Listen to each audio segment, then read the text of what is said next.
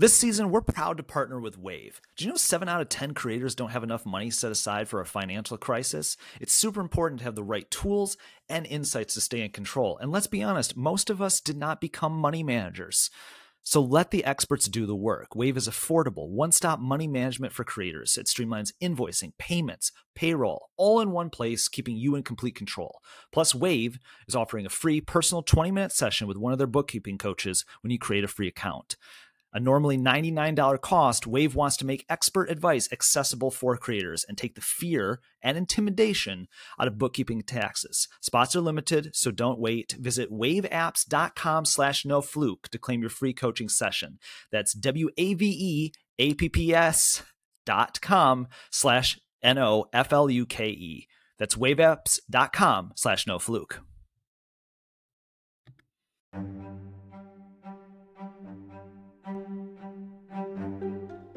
Welcome to It's No Fluke, your weekly podcast about the untold stories and uncharted waters in culture and creativity.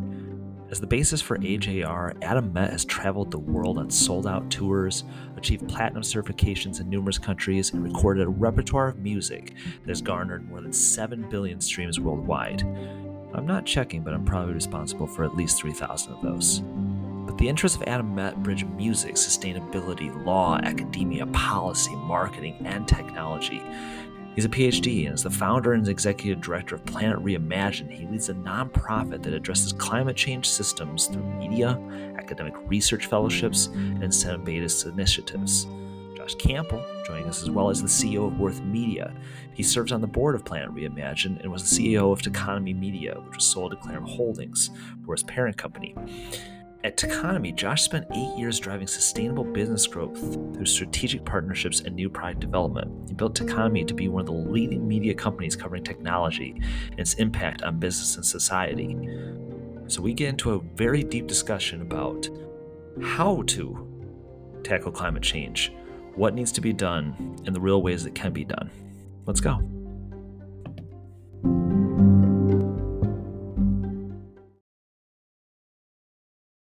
So you can start a podcast in a variety of different ways. I want to start mindset. Um, when you're looking to tackle a big idea, in this case climate, but any big idea, I think a lot of people just don't even do a thing because it's too big. Um, some are stuck in paralysis with analysis. And then in this case, you try and tackle a big idea like climate. Where do you start?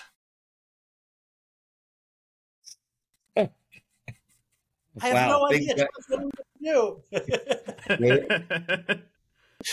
yeah, where where do you start? Um, and I and I think you're right. I mean, I think when you look at um, all the different constituents who could have a different impact, right? From mm-hmm. the entrepreneurs to the investors to the big companies to consumers, it's it is overwhelming, right? We all kind of you know you look at some of the campaigns that have happened right? You know you look back at the stop sucking campaign right? Straws. Mm-hmm. you realize it's not about straws right? It's about like how do we actually change individual behavior?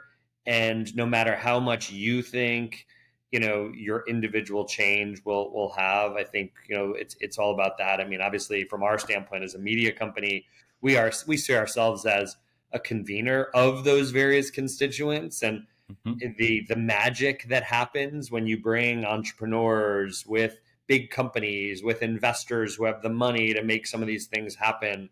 Um, but but yeah sometimes it's uh, it, it takes uh, it takes a village right? Yeah. Yeah. I, I totally agree. Um, when i'm thinking about starting i always start with the emotion meaning how can you reach people by figuring out the emotion that they want to be feeling when engaging mm. people in a cause whether it's climate or any of any other kind of social action movement there are a lot of people that want to be activated through fear or anger. There are a lot of people that want to be activated through excitement. There are people that are, want to be activated because they're surprised and are learning something they didn't know before. So when I think about getting started, I think about the people that I want to reach and the emotions that I need to evoke in them in order to get them engaged. And that's different from what Josh uh, was saying. It's different if you're talking to a CEO. It's different if you're talking to yeah. people who are marching in the streets. It's different if you're talking to investors or foundations or politicians. You need to be able to reach them using a specific way of communicating that's going to help them to evoke a certain emotion. Yeah, and what I'm getting is there's, there's kind of flexibility in messaging too, because of all those different constituencies and all the different things too. And I would also assume the second part of that question is that the action has to be incremental, because the you know trying to get a big action to happen very quickly. So most things I see that are successful, and I think you probably thought of this too, um, and please stop me at any point, is that you know I think what you want people to do is you want them to take one small step to get to another step to get to another step to hopefully then enact change, right?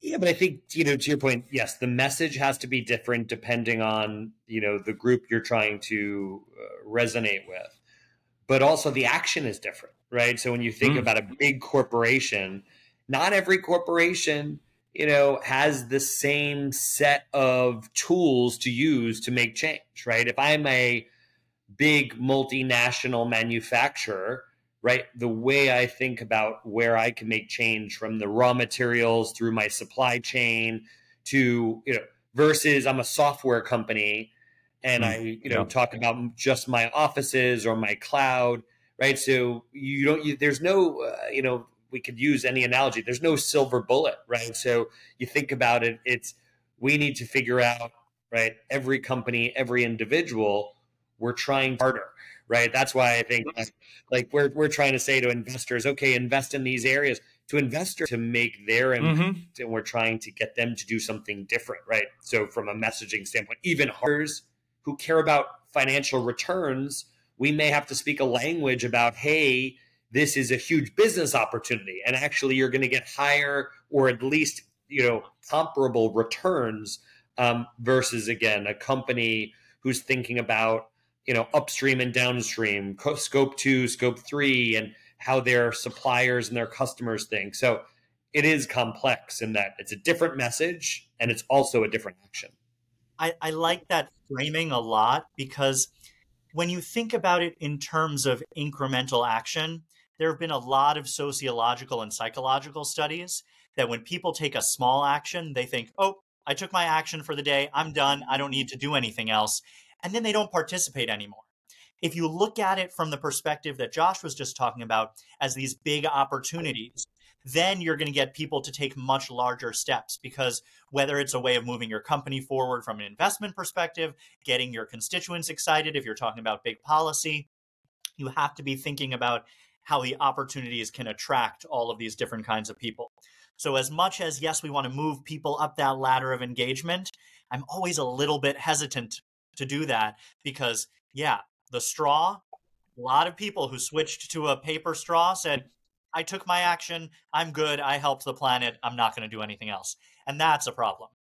Well, it's kind of like the analogy of you tell somebody that you need to get in 10,000 steps and then they get to about 10,005 and they stop.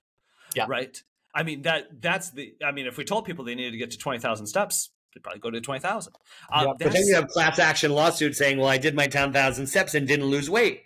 Right? So it, it comes down to it is in based on the individual, right? A lot of this has yeah. to come down to is there's no solution. You know, they say for climate change, it's a thousand shots on goal or it's a silver buckshot, mm. right?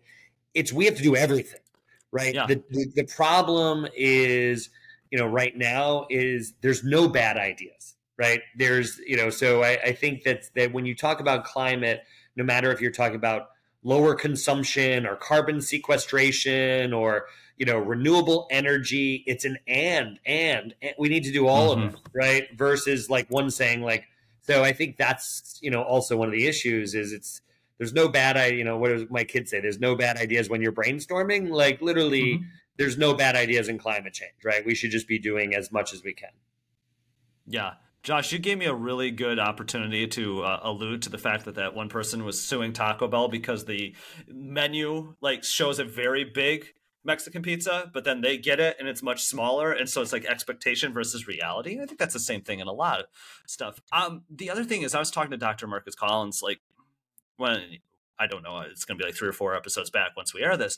But what's interesting is you are making this, you know, very good point about how when you're working with corporations that you have to make you know a monetary argument right? You have to make the like this is a business argument too. It's not just a moral argument because he had a really good thing in forbes and he was talking about he's like he's like he was making this business argument for why you shouldn't be canceling diversity. He's like yeah okay we're canceling diversity here and there. He's like and we make moral arguments all the time. He's like but at some point it's just bad for business to also be you know siphoning yourself off to 30% of the population. So i think you know this is the reality we live in too that you know sometimes we have to just make this a business imperative too right yeah and i yeah. think look Adam, i'd love that to hear adam's thought on generationally but mm. you know you also have a recruiting and retention right so when you think about companies that want to you know yes there's the bottom line the double bottom line the triple bottom line but there's also a recruiting and retention issue right so if you want to hire millennials gen z they care more about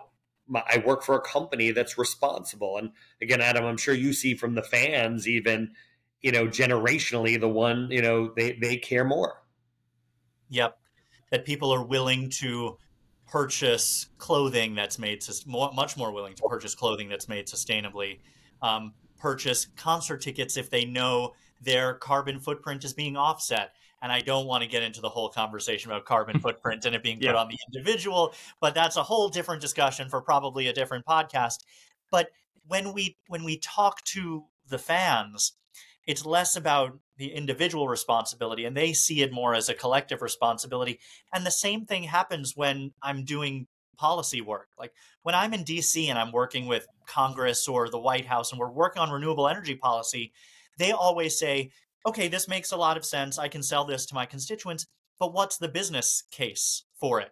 How mm-hmm. can we go and sit down with the Chevrons and Exxons and ConocoPhillips of the world and make a really compelling case for renewable energy? And that's what a lot of the work that I've been doing recently is when I sit down with Republicans, I am making a case for policy that is a completely different case for the exact same policy as I am when I'm sitting down with Democrats. I'm yeah. talking about energy security. I'm talking about jobs. I'm talking about stimulating the local economy when I'm talking to Republicans. When I'm talking to Democrats, I'm talking about preventing emissions, pulling carbon out of the air, uh, making sure transmission is set up properly. And then when I sit down with the Chevrons of the world and ConocoPhillips, it's completely a business case. So the 30 second version of, of what we've been working on is if you think about it, there's a tremendous amount of land that's been leased to oil and gas companies in the United States, public land. Mm-hmm. And we created this way of reutilizing public land that's already been disturbed by oil and gas and putting renewable energy on top of it. All the infrastructure is already there, all the transmission is already there, the environmental review has already been done. It speeds up the process. So there's a whole bunch of new potential for renewable energy. We sit down with ConocoPhillips and say, you can create a joint venture with a solar company and put it on the same land that you already have leased, you're producing a huge amount of new electricity. The transmission is already there. And when that land is no longer viable for you producing oil and gas, the sun is still going to be shining. That's how we make a business case to oil and gas companies so they can move faster to renewables. For me, it's not the investing in the direct air capture and it's not investing in you know that kind of approach because it's too easy for them to say okay i'm going to remove money from that investment a lot of these companies have said now you know i'm just going to not continue with my net my net zero commitments if you make that really strong business case then they'll be able to move forward with it so that was a long-winded way of saying you need to meet business where business is well, I like when you do my job for me too, because that was going to be one of my follow ups is kind of like getting into the specific cases of it too, because I think that's fascinating for people to understand kind of the thought process, which would be my next pullback question is okay, one, what is your moment where you go, I have to do something about this, right? Did you, did you have a seminal moment where you, you know, you had to do something about this? And then I'll, I'll ask the secondary question after that. Yeah, I mean, look, for me, you know, really it was it was a, initially a fascination with the UN sustainable development goals and looking at the definition of you know all these problems and and the sub goals beneath this the 17 that we have to to solve. And I, I, honestly I took it from a business standpoint, right? The first number I heard was it's mm-hmm. a 1.5 trillion dollar business opportunity to solve the UN SDGs. Um, you know that number is is you know was way underestimated. It's much bigger now. So we took it, you know, as a as a media company as wow, there's a real opportunity here to convene people and to highlight the SDGs. I think we then quickly saw that climate um, and and the multiple SDGs focused on climate should be at the top. Um, and and you know then I look at just you know the you know our kids and uh, you know again to Adam's point about you know it's it's a shame that it's become politicized and a partisan issue. Um, you know for any of us that have dealt with extreme weather and and some of the you know some of the the direct impact of climate change it's just a problem we should all be solving so for me it was wow it's a great business opportunity for us to be a convener around these topics. But at the same time you know this is where you know i could preach around conscious capitalism. It's still a great business but it actually is is advancing uh, conversations that are so important for the world.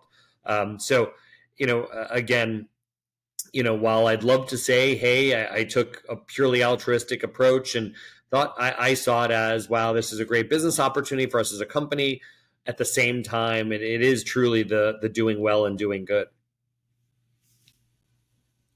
i kind of fell into it from two different perspectives so the first was when i was in high school um, when I was about 16, I was taking a course in high school in human rights, and it was very weird to have a human rights course yeah. offered in a public high school.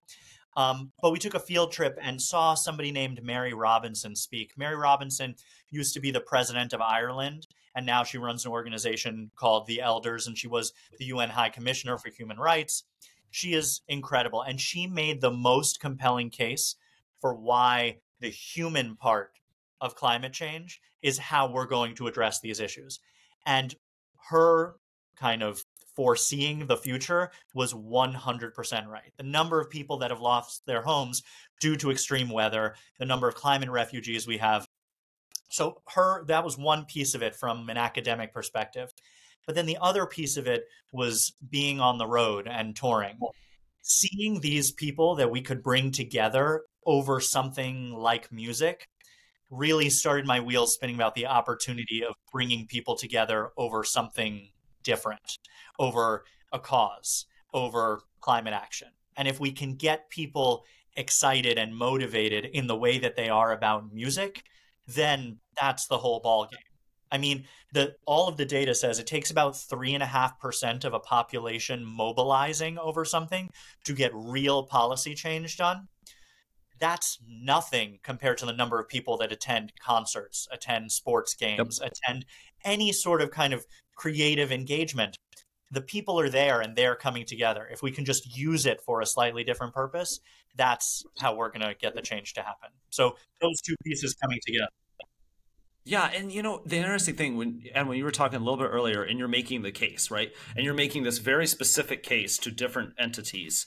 Um, from the time you go to start Planet Reimagined to the time you get to the pitch, how do you identify what is the you know the most applicable, most important, most accessible way to actually you know pitch that, work with people, get things done? That's a good question. So with Planet Reimagined, we built the entire organization on this idea that research currently lives in a very separate place from advocacy. Hmm. And that's a problem. Research is done in academic institutions, as research is done in think tanks. Advocacy is done at advocacy organizations. It's done by people marching in the streets. But there's a real disconnect between the two. So what we do is we do research with an eye towards how are we going to implement it from an advocacy perspective. So from the beginning, we're thinking about framing. As we're writing our white papers, we're thinking about how we can attack each issue from multiple perspectives. We're thinking about who are the detractors going to be? Who is going to come forward and say this is a problem? Hmm. How can we, from the very beginning, as we're doing the research, think about all of those different opinions? So, whether we're doing projects on urban rooftop farming or energy or this um, big uh, data project we're doing now about measuring the effectiveness of celebrities in engaging people around climate, um, we're always thinking about the messaging from when we're measuring our first little bit of data. Okay, different question, but related. Um, and I'll let I'll this is choose your own adventure. On your most optimistic or on your most pessimistic day, where are we currently? I'll let Josh go first, and then I'll take the opposite one. Perfect. Look at that. It's like debate class. Yeah, you know, and and again, I think you could probably debate and argue either side, right? So I think it's it is it is a hard one to take. I think um, I recognize that that two years ago, um, you know, annually I go to World Economic Forum in Davos, and you know, obviously, usually they debate a whole bunch of issues facing the world. You know, you know, facing the economy, you know, global economies, and I saw this huge shift two years ago to climate. Um, I saw that the annual meeting in Davos um, had had really shifted and and saw that CEOs were putting this at the top of their agenda in which they wanted to discuss. Um, so I'm, I'm optimistic that at this point, you know, we have all the right people, um, you know, from business, from the investment community, uh, technology. I mean, when you look across the, the tech sector, you know, all the technology CEOs, which will contribute, I think, a large, you know, sort of portion towards the solutions, um, have been mobilized. Um, I think what what worries me in in time of recession or potential economic downturn, you know, we do sort of have to really think about when we think about all the various stakeholders, you know, the environment being one and shareholders being one, um, that the shareholder will probably win out, um, which I'm, I'm not arguing is a bad thing. But um, when we look at the dollars going into solving these major issues, uh, no matter if it's through philanthropy or through you know some of these you know solution providers uh, and companies i just do worry based on the economy how much the attention will continue to to be funneled towards climate change so you started positive and went negative so i'll i'll go the other way around sounds good it's a challenge put go for it adam um, about a week and a half ago, I sat down with the U.S. Embassy to the Holy See, which is the Vatican, mm-hmm. and um, had a very long conversation with them about the role that religion plays in convincing people that climate change is a problem. Mm. And one thing that I heard is that there is still a really big disconnect between extreme weather events and understanding that that is climate change. And that really scares me because you seeing the heat waves across the US, across Italy, I mean, I'm living it right now. I'm in Paris at the moment, but we're headed to Greece next week. We were in Italy, we were in Austria, we were in all of these places breaking heat records. The fact that people are not seeing that connection between the two means we have a real communications problem to the general public. Mm-hmm. Now, on the flip side of that, we also have one of the most liberal popes that we've had in a very, very long time. And the pope is a unique character because the pope can cross country borders, mm-hmm. can cross race borders, can cross gender borders, can cross eth- ethnicities. Um, and the pope is extremely liberal and is going around trying to make the connection between these two things. He has a massive, massive audience and for him to be going out there and talking about everything from you know gender issues to climate he is really making moves especially in an area of the population that in our minds we think is very anti climate science anti focused on you know making a difference in climate change so that gives me some hope that we do have this kind of unifying figure for Catholicism to really move forward the climate message so this kind of ties into a fascination that I currently have. So bear with me here for a second. Right. But but it's it's like yes because there are so many times that we will talk to each other and we will appear completely normal we'll have normal conversations with each other and then matter of factly somebody will just be like yeah i watch flat earth tiktok all the time What's the big deal? You know, it's like you can have this normal conversation and these just little bits and pieces exist. So when you bring up this religion example, that is again one of those pieces where it's like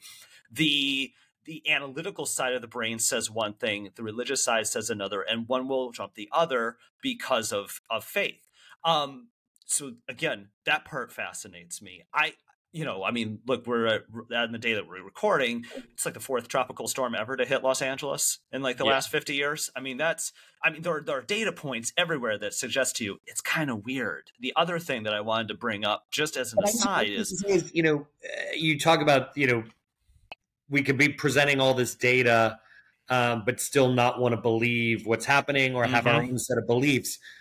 Uh, you know, there's alternative you know everyone I've you know there there's people I talk to that have been tracking weather data for you know 100 plus years and would argue that this is cyclical um, and that sure. you know there's been hotter decades there's you know and this is just so uh, while we can sit here and rationally say yeah look at all this extreme weather and I think to Adam's point also is I don't think people fully embrace and understand what this means, right? Like what it means with the polar ice caps melting, what that means from the refraction of the sun. Mm-hmm. Like they don't understand the science and why we should be freaked out. So they just say, "Oh, storms, heat, right?" You know. So uh, the worry is that there are, you know, there are data sets and people out there that do talk about that, you know, you know, we're, you know, that some groups would say the sky is falling, and others would say, "Hey, guys, just tough it out. This is just normal cycle we're going through." Yes, when stuff is incremental, right, it's a little harder to notice it. Like I saw that the study, like buildings are sinking just ever so slightly in New York, or you have buildings that are tipping ever so slightly in San Francisco. Josh, you when you talked about you go to World Economic Forum a couple years ago and you start to see that shift. One of the interesting, so full disclosure, I live in Michigan, and we here have a meeting in Cleveland, and somebody goes on stage without even provocation and says hey, the next civil war is getting fought over water and we're hanging on to it. You start to notice when those things get into the public forum and get into public discussion that people are now like, oh, now we want to hold on to assets too. You can understand that everybody is kind of pointing their attention to something too. It was just a, something that absolutely stood out to me because it's an area where, no, we don't talk about that much here. And then that happened. Yeah, and I mean, even look at the SDGs. How many are water related? Right? Like you know, mm-hmm. they're, they're, you know, and all types of water, right? Like even when you start to think of that, it's not only oceans, it's you know, so uh, and even the ecology, right? So I think there's still a lot of education that needs to happen about what does this really mean, right? When you look at you know, we're down right now in the Florida Keys, right? The water was 105 degrees, um, mm. you know, a couple weeks ago. Well, what does that mean to the marine life, to the coral, and what is the ripple effect that that then has on ecology and the local. So, uh, you know, I think that there are probably plenty of people who don't even, you know, understand or want to understand or have interest. So, right, I think you know for the work that that Adam's doing, and as we talk about just highlighting these issues, right? Again, I'll go back to as a media company, as you know, with Planet Reimagined, with the work Adam's doing, you know, with the band it's about education it's about awareness because the only way you're going to create that action is if first people accept that there's a problem. Um, you know and then they accept there's a problem and then from there they accept that they're able to do something about it. You know without that you know it's it's all futile. The the example that you gave jeff i think is such a perfect microcosm for everything that we're doing you said somebody came on stage and said the next civil war is going to be fought over water. That sentence is a really important one to dissect because they didn't say we have a water problem. They didn't say we're going to run out of fresh water. They said right. the next civil war. And what does that mean? That means conflict between people. That means we're going to have issues between people. And that means that people are at the center of the problem. Exactly. And so that's kind of how my fascination with the climate began in that story with Mary Robinson. But at the same time, it's why when I was in school, I ended up doing my PhD in human rights and sustainable development because there's that human piece of it. And when connecting it back to what Josh just said, everything that we're doing in, try- in terms of trying to communicate to a wider audience and trying to engage a wider audience it's just as much about the issue itself. Yes, we're doing big projects around renewable energy, around, you know, urban farming, around rivers and and and building communities there. But at the end of the day, it's about the people and making sure that people can continue to live lives on this planet. And that is going to take so much engagement. And honestly, it's why I love participating in Techonomy Climate. Now I've done it a, a handful of times, and it is such a great place because it brings people together in a way that you don't see in other places. You even you even don't see this at the World Economic Forum. You see people from the political space come together with the nonprofit space, come together with, you know, CEOs, you have young people there presenting, you have people who have spent forever, like Josh said, working on the science, and you get people from all of these different perspectives, and you get to share ideas. And it's living in this world of complexity that then you can take, mush into this ball, and find a way to communicate it.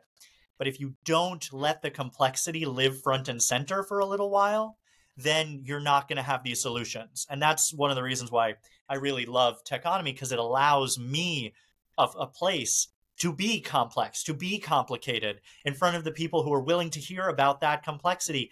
Because if we just focus on the TikTok side of things or the the X side of things and try and dilute things down, then we're never going to get to people who really are going to take the time to understand it. They're never going to internalize it if it's 30 characters. Adam, you gave me a perfect setup. I'm going to come to that after the break.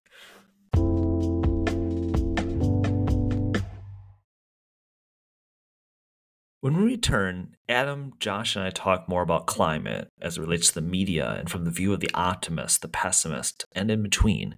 You can join Adam, Josh, Seth Godin, and more at Techonomy Climate on September 20th at City Winery NYC for a conversation about how you can address tech with climate change. Link in the show description. Enter the code SHORTY and receive a $100 discount. And now, a message from Wave.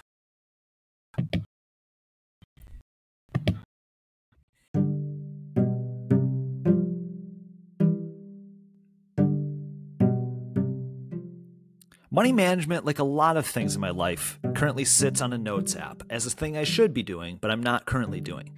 Managing your money and accessing expert advice shouldn't be hard, and that's why It's No Fluke is proud to partner with Wave. Wave offers an easy to use suite of money management tools for creators in one place, streamlining your bookkeeping and saving you major time.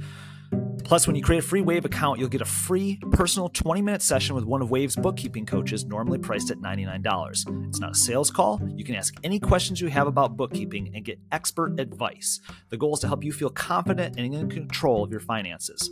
Spots are limited. Don't wait. Visit waveapps.com slash nofluke to claim your free coaching session. That's W-A-V-E-A-P-P-S dot com slash N-O-F-L-U-K-E. That's waveapps.com slash nofluke.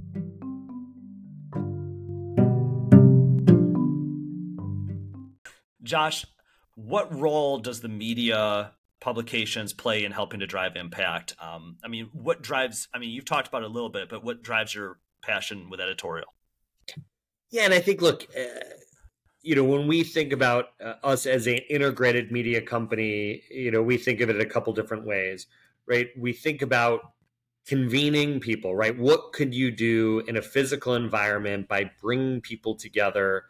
Um, from you know we always talk about sort of this multi-stakeholder conversation and i think the you know the thing we maybe learned during the pandemic was the serendipity that happens when you create collisions at physical events that spark ideas is is the magic and why I love live events, right? The the ability to put a couple hundred people together, as Adam mentioned, with diverse backgrounds, who may sit down over lunch with a napkin and sketch out some new ideas. Um, we don't we don't do that on Zoom, right? We don't just randomly bump into people and say, "Hey, you, you're interested in climate. I, I do this. Let's like kind of just brainstorm." Um, so you know, as as a media uh, company, first and foremost, we see ourselves as that catalyst that can bring people together from diverse backgrounds. Right. This year, we have everyone from Katharine Hayhoe from you know climate scientists all the way through you know Seth Godin, who we all know from the marketing side, but that turned his attention last year to the Carbon Almanac, um, and he'll be back this year. We have the chief sustainability officer of Target. We have people from all different you know walks of life, startups, um, some of the fellows from Planet Reimagined. So it's really for us, that's where it starts, right? That'll create the conversation, that'll create the content. From there, we're able to use our broader platforms, right, through you know digital as well as you know print to amplify you know that message and disseminate the information. Because i'll even sort of admit the events are echo chambers right? Most of the people who come yeah. to the event already buy into the idea that there's a problem and that we're all here to solve it. But you know then how do we disseminate the in, in information and educate? So i see ourselves you know from a from a more traditional media side of how do we then take the content the video the editorial and then push that out to the broader readers, to our broader audiences. You know, if for nothing else, that they learn a little, that they may take some type of action. Because I think most media companies, the frustration is you pick a topic, you do something on it, maybe you get a little education, and then there's inaction, right? What is that follow up step? What is the the it's the so what, right? Like what could we do? And that's why, you know, again, being involved in Planet Reimagined and seeing the so what, right? Seeing the, okay, great, here's an idea. How do we take it and really implement it? And then, really, the question is, which is sort of out of my control and our control, is scale, right? Is is how do we then take it from you know a pilot or a proof point or a convening or an article and really impact at a at a scale that's going to make a difference, um, right? So you know, I think that's the the the next part. But you know, our our hope is that we just put the the smart people, the influential people that really can move the ball forward, and and again, hopefully from there are able to to really create sustainable impact. So, Jeff, can I give you a specific example of mm-hmm. one of mm-hmm. happening because of something that Josh made happen through a techonomy? Yes, please. okay, so the fellows that are going to be presenting their project and this year's Techonomy Climate, it all started from a talk I gave at the last Techonomy Climate, maybe two ago, where Josh introduced me to somebody who had the ability to help get this project up and running at Planet Reimagined. And what these fellows have done, they're two postgraduate fellows who have created this massive polling study in partnership with Ticketmaster to understand how we can use venues, artists, celebrities, athletes, etc., to create change. And everyone thinks they understand what this means, but there has never been a study that actually says, yeah, when Beyonce says X, her fans are going to mm-hmm. do X. No one has ever actually done a study to understand that. So, we're doing this massive study with Ticketmaster to understand that, but then all of the steps for implementation. When you go to a show, where do you want to see these actions being taken? Where, what kinds of actions do you want to be, to be taking? Do you want to take them on your phone through a QR code? Do you want mm-hmm. Beyonce to talk about them from the stage? Do you want it while you're waiting in line for merchandise? Do you want a discount in merchandise for taking the action? Do you want it in the car on the way home while you're waiting for the bathroom? What kinds of things are you interested in? Is it climate? Is it about immigration? Is it about healthcare? Is it about voting? And we're going after a bunch of different artists' audiences to create this toolbook for the music and sports industries, both on the artist side and on the venue side, to be able to roll out. And we're going to be testing all of the results of this study over the next year to create this playbook to reach hundreds of millions of people who attend these events with data backing it up. Not just saying, yeah, I think, you know, the people who are coming to this Patriots game that they'll care about deforestation. Like, you don't know that. And Maybe. people are just guessing. But now, after meeting these people through Techonomy who have the resource to help make this happen, we have these fellows presenting the results of all of this data at a Techonomy conference now. And we're going to be able to make all of that concrete change and implement it across uh, venues over the next year. I, that's an interesting point. I mean, it's the reverse engineering of knowing you have the audience. Now, what can you do with the audience? Yeah. Um, and also not making the assumption that every Patriots fan, although it's a fair assumption that every Patriots fan is probably like, how is Mac Jones getting us out of third and seven? because I'm concerned. um, I'm a Lions fan, and also like you know, you want to you want to see people who are optimistic. Listen to Lions fans right now. This is the first time in 50 years somebody's actually used the word Super Bowl, and I'm like, please don't do that. Please don't do that. Give me five wins and we're happy. Um, you know that. I, Josh, I was going to ask a follow up, and if I got distracted by sports, I might lose it here. But you were you were talking, and one of the things that was top of mind when you were talking about media and I, I might be even losing it as we go here. But I was I was kind of taken back by just the sheer yeah, I mean, you can only do so much, right? At the end of the day, you kind of leave it up to um, where it can be spread. You can you can start the idea, but then it has to live somewhere else. It has to germinate. It has to, but you know, as a media company, you know, we can at least choose the topics we cover that could mm-hmm. create those sparks. Um, you know, so uh, we bought uh, Worth magazine about uh, mm-hmm. uh, four years ago. Um, Worth is a 30 year old publication originally started by Fidelity, primarily to serve the financial advisor community and wealth management community. Um, and and when we bought it, um, you know, and, and Jim McCann, the founder of 1-800-Flowers is, is, is mm-hmm. really our, our chairman. Um, you know, we saw the opportunity to slightly pivot, not to abandon, you know, the audience and abandon the topics, but to, to weave in a lot of these more responsible topics. And, and we did it, yes, as a business, as a conscious business decision that next generation cares about these topics, um, but also as you know an, an opportunity for us to to make an impact. So, you know, I think you know we're we're moving in the right direction um, with that. Uh, and and hopefully you know we as a media company by choosing the topics will be able to move in the you know move people to taking action I always appreciate like how candid you are about like yes, there has to be a business decision. And the other thing I was remembering now, as I was actually filibustering my own self, is that when you were talking about echo chambers, they all exist, right? We are literally living in one right now. We're all on the same side of the same argument right now. But I would remember when I would listen to a Brene Brown podcast and I go, this is great. We're talking about vulnerability. And then realizing I'm like, well, yeah, but everybody in this conversation about vulnerability, it is a safe space because we're all there to talk about vulnerability. That part's impossible. Adam, with the example that you give, like, yes, we can be in echo chambers, but in those echo chambers, we can have breakouts we can find ways to then you know start to think beyond things.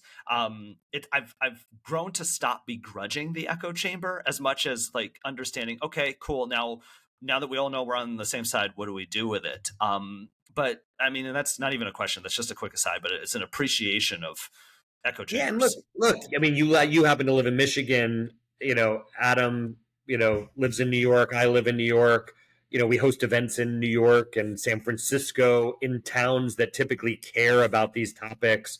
But when I look at again the platform we have with Worth that has a hundred thousand households, you know, of various demographics all across the country, that's what gets me excited. Is I can educate that market yeah. that may not have been thinking about, you know, sort of these topics um, to you know to really create that impact. So echo chambers are an interesting thing for me because when I talk about climate issues, I feel like I'm in an echo chamber. But I feel like music is almost the anti echo chamber. And mm-hmm. I'll give you an example. So, on our last US tour, we played a show in Dallas. And we write a lot of different kinds of music. And there are lyrics about gay marriage, there are lyrics mm-hmm. about having a female president, there are lyrics about quinoa, and I can't imagine a more you know progressive thing than quinoa. But you know, we we have people from across the political spectrum attending our shows, and I know this for a fact because Glenn Beck showed up to our show in Dallas, and then he tweeted about the show after, saying, "I can't imagine." You know, a better show for me to go to. The show was incredible. I started listening to AJR a handful of years ago because it allowed me to connect with my son. Hmm. Now, Glenn Beck, in his Twitter bio, it says against ESG before it was cool. Yes. if you think about that, the power of music to convene people that are across so many different viewpoints because they want to have a connection with somebody else. Yeah, it's possible if his son wasn't a fan, then he wouldn't have come to the show. But he wanted to connect with his son. He wanted to have that emotional connection. So he was looking for that medium to connect with his son. Right. So hmm. music hmm. is this really powerful way of convening people to break down those echo chambers. So if you can then use music in order to reach an audience about something else that traditionally lives in an echo chamber, that's where I see the real potential. There was a question I was going to ask you, Adam, and you just set it up because I was going to ask you about three o'clock things. Okay. And and and I was gonna, well, and now I'm starting to think about Glenn Beck, like hearing the song and going, uh, but, I'm, but I'm at the show, so yep. But the yeah. question I was the question I was going to ask is obviously advocacy is built into lyrically into all the music. Was that always a conscious decision, or did it become a greater decision as the platform became greater? Um, I think a little bit of both. Mm-hmm. Uh, I would say a, a couple of different things here. So when we write music, it's more about reflecting on the society that we see as opposed to making a conscious advocacy yeah. point. And to give you an example, Burn the House Down was a song that was written about the power of millennials and Gen Zs to use social media in order to affect political change. Mm-hmm. It wasn't about the anti gun movement, but March for Our Lives took that song, picked it up, heard the message in it, felt that it resonated with them so much that it became their theme song as they were marching through the halls of Congress. And they literally had a boombox and they were playing that song out loud as they mm. were fighting for, you know, new legislation. So I think of of AJR as more of a mirror on society and the potential of society rather than being kind of a protest band for lack of a better term. Yeah, yeah, and sense. I think it's it's interesting, and Adam, I'd love to. I mean, obviously, fans self-select the music that they want to listen to and the bands they want to be fans of. As a media entity, obviously, similarly, my audience, you know, chooses that they want to read Worth. Um, but then you have the corporate side, right? Um, the the corporate alignment. Obviously, we all saw what happened with Budweiser. You know, making you know choices. Um, uh, you know, Adam, at some point, right? There'll be a sponsor that may not be, you know, of a tour that may not be happy. I know we may we come across advertisers that might not be happy with with certain sort of commentary, uh, and this is where you know, again, I do go back to right. We're we're luckily in a position to choose that we want to focus on these these areas, and um, and unfortunately, not everyone's going to go on that journey with us. Um, I get letters, you know, all the time when we send out copies of the magazine to new subscribers, and they're very candid about, you know, we've become woke. Uh, you know, they mm-hmm. use words like that, and I say, why? Because we care about topics that matter. Um, and and I go back to I don't want this to be a political conversation, but these topics have been highly politicized and and you know and ver- become very partisan. And no matter if it is gun control, you know, or climate? Don't we want a healthier planet for our kids? Don't we want a safer place? It's not a, a partisan issue. Um, but, you know, when you come down to brands and advertisers and sponsors of tours and all of that, um, ultimately, right, we're, we're making a decision which may not be favorable, um, you know, with, with some of the companies we do business with let, let me see if I can tell this story without naming the brand. It might be a little bit hard, but I'm going to see if I can do it. Everybody so, play along and see if you can figure it out while Adam talks. um, we were offered a show uh, a handful of months ago, and we agreed to do the show. And it was called One Thing. The show was called One Thing. And then about, I don't know, week and a half before the show was set to play, we got the press release to approve. And the show was called something completely different. And the show included the name of this brand that we didn't know was involved. but is very much not participating in the kind of change that I want to see in the world. Mm-hmm. And so we pulled out of the show, and they were very upset about it. They offered us a lot of money to keep doing the show, to, to keep the show on. And there was no way that, in good conscience, even with taking the money and donating it to a great cause, that I could do that and continue to hold my held uh, uh, hold my uh, my head high. But it did make me realize that the power mm. that a lot of these companies have as political change is happening, um, both from a financial perspective and from a brand recognition perspective, that they have the ability to affect political change for better or for worse and I did it. I told the story without telling you. You did it. You did it. The PR person in me is so happy for you, Adam. But also, like, but also, you, you you allude to like how hard it is going to be moving forward, and is currently to constantly be fully aligned because hell if you didn't know and then that thing changes the day before or you it changes while you go up on stage you don't have any idea and then you have a fan base that's like what did you guys do? So i mean this is going to be a constant where we're you know you, you, we talked about it 30 minutes ago where you know there's a generation that's willing to buy more sustainable things but it's also a generation that's like hey what are you doing? You are willing to make sacrifices that you know a generation before when michael jordan was like i just sell sneakers he wouldn't have done. These things change and evolve um okay as I close this podcast, this is always what I do. I, I ask three questions. I call it keep it short. The problem is there is no way you're going to be able to keep these answers short. I know this for a fact because I'm going to make all three of these questions related.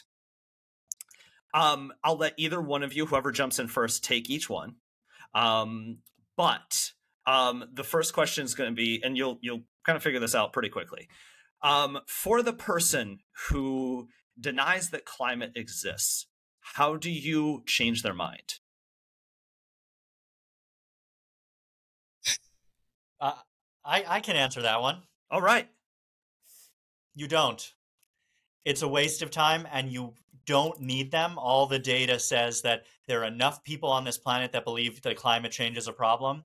And if you can work with them to make the change, we will have more than enough people participating in this movement. If they haven't changed their mind already, there's pretty much no hope there. I love and, that. And Go I would just Josh. add to that saying is is uh, while I agree with that, I, I, think we still have to continue to make the most compelling case possible. That at some point we don't know what will be that data point that will ultimately change their mind. Um, so uh, it's not completely futile, right? I think we will continue to put out the most relevant content, the most unbiased data that we can in hopes that those people will come along. I think to Adam's point, it's not worth the energy, um, you know, in pivoting to try to change their mind specifically. But it, but I do think that it's going to be that one aha moment that resonates with them, um, and we'll just continue to to put out as much information as as hopefully will convert them. Perfect. I, I knew this. It was good. These weren't going to be short answers. Question two: How do you get the climate curious person to take action? Adam, you, I'll let you go first. It's uh... okay. um, the climate curious person needs to take the actions that don't change their day to day lives. We can't put too much of a barrier in their way. Mm. So it has to be the kind of thing that can be incorporated into their life and make their life more fun and more exciting. And so that's why the climate curious person has to be doing collaborative activities with their friends, with their family, things like that. So if you're making choices about what you're going to do with your friend group or your family, that's how you're going to get to that first step. If it's going to be that group think, that that group work towards climate action. Um, I, I think I'll drive home the point we, we talked about earlier. There's no silver bullet. So for that curious person, that there's a million ways that they could have an impact. Um, you know, through you know volunteerism through being an entrepreneur through you know changing their own behaviors but uh, you know for me it's it's that there's no sil- you know there's no single action that they should really explore what works for them in in sort of how they move that you know the the needle um, and and that they can engage in a lot of different ways. Okay, so this is question three, and it should become slightly obvious, but I'll hope hopefully Um, how do you get the one percent of the most engaged to become better advocates for the others? We have a pattern here, Adam. I'll let you start again. And uh, okay, yeah. okay. Um, the one percent can be interpreted in a whole bunch of different ways. The good one percent, the one, the good one percent that are actually like you know the the people that. Well, the Twitter form, you know, t- formerly Twitter, now X, the one percent of people who post the most and are most engaged or are most ardently following the movement. Not the not the other one percent, but thank you, Adam. um, the best thing that they can do is become micro influencers, and what I like to say is that you are more likely to listen to the opinions of somebody that's sitting around the table with you mm-hmm. than you are the people who are talking about climate science online or the people who are you know making policy change. You're more likely to listen to your parents your friends your family. Those are the ones that need to be much more vocal with the people that they have the most effect on. So that 1% needs to figure out how to communicate with the people who are there in person with them, not the people who are on Twitter, not the people who are on Facebook, or does Facebook exist anymore? Instagram. That's the they both thing. do, but Instagram's far more popular. Yeah. Um, but it's it's them and it's their micro connections and them being micro influencers. I, I mean, I think the great thing is when we talk about some of the most influential people that have the largest audiences to impact change, you know they are these generations that do care about uh, these these pressing topics.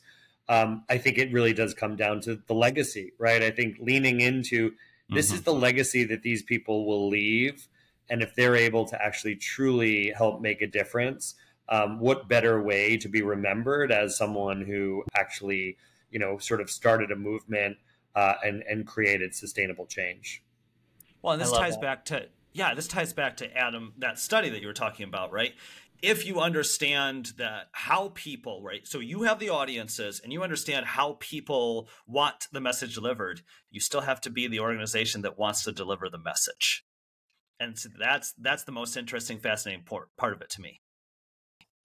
Yep. And I think that when you say organization that's going to deliver the message, I think it goes back to the very first thing that we talked about at the beginning of this hour, which is everybody wants to hear the message and can hear the message slightly differently and from different people. Mm-hmm. So sometimes it's from an organization, sometimes it's from in a trusted individual, sometimes yep. it's from the government. The people who say, you know, I'm just going to listen to what the government says, sometimes it, it has to be from there. It really is about who can reach all the right people using the right language, the right tools. And that's why what Josh said at the very beginning, why we need a thousand shots on climate, it's not just about all the different technologies. It's not just about all the different, you know, organizations that are doing different kinds of movement building. It's about the thousand different ways we're talking about climate to reach as many people as we possibly can. Give us some ways to find both the movement and both of you.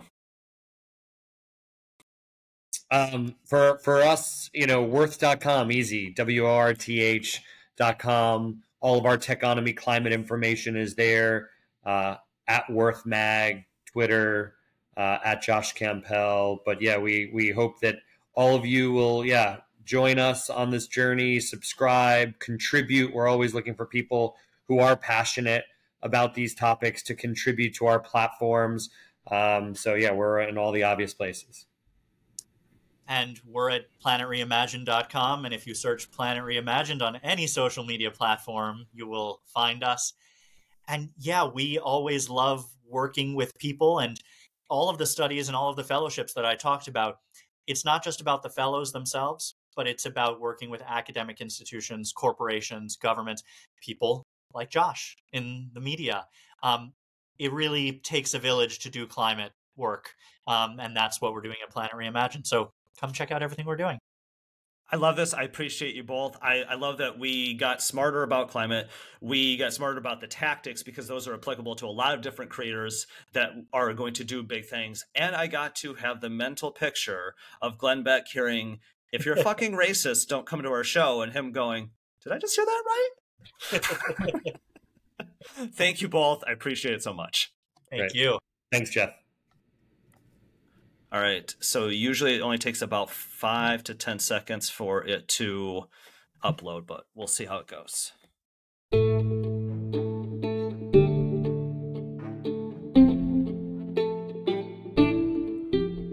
Thanks to Adam and Josh for sharing their passion about climate, creativity, and media, and their candid realism about how you need key stakeholders to make change occur, and a few laughs along the way.